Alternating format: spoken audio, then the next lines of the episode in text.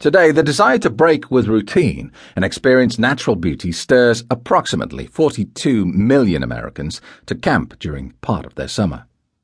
It takes a lot of effort to accommodate them all. The U.S. government manages 113,000 campsites, and state parks offer an additional 166,000 campsites.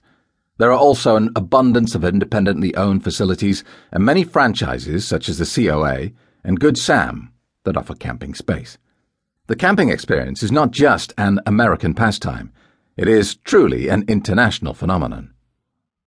Canadians embrace camping and offer iconic destinations like Banff National Park, Vancouver Island, and Niagara. Europe's 10,000 campsites are popular because they are located close to large cities and entertainment attractions. Mexico allows off road camping and also has many private campgrounds. Backpacking and camping are popular in national parks in Argentina, Chile, Uruguay, and Patagonia. Camping and hosteling are common practices when touring in Australia. Glamping, camping vacations that are arranged with attention to comfort, are available worldwide, even in Mongolia. And trekkers are frequently seen camping their ways through isolated areas in the Himalayas and Bhutan. Why are so many people heading outside? There are many reasons. Many combine camping with a favorite activity like biking, hunting, hiking, or fishing. Some like to explore, to see all the headwaters of the world, to visit fire lookouts or historic landmarks, or to follow the tracks of a favorite literary hero. Some just want to get lost for a while and discover what nature has to offer. Once you decide where to go, consider the type of camping experience you want to experience. There are basically three types of campsites public, private, and off the grid. Public campgrounds are usually operated by government entities. Their services vary widely.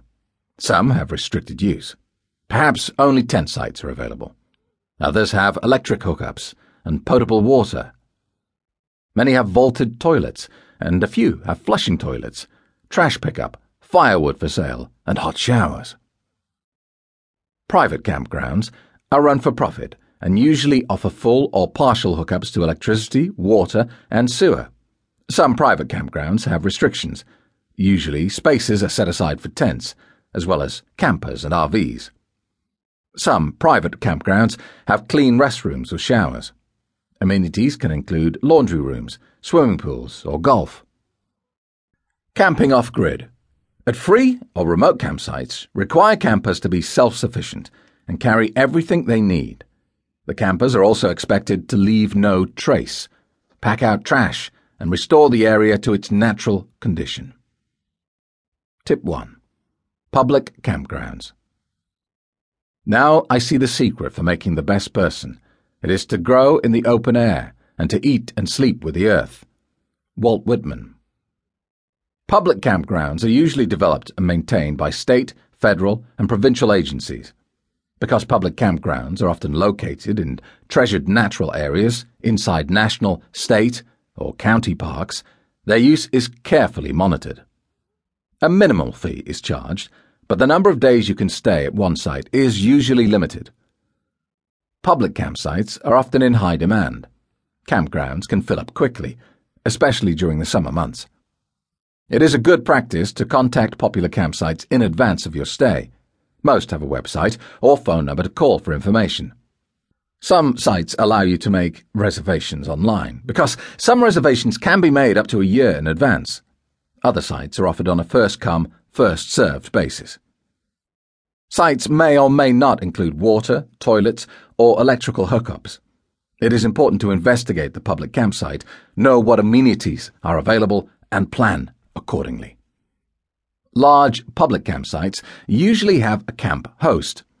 This person can provide helpful information about the area. The camp host and government officials will also make sure that the site regulations are followed. Specific rules that apply in most public campgrounds include an individual must be 18 years old to register a site. The site must be occupied continuously during the allotted time of the permit.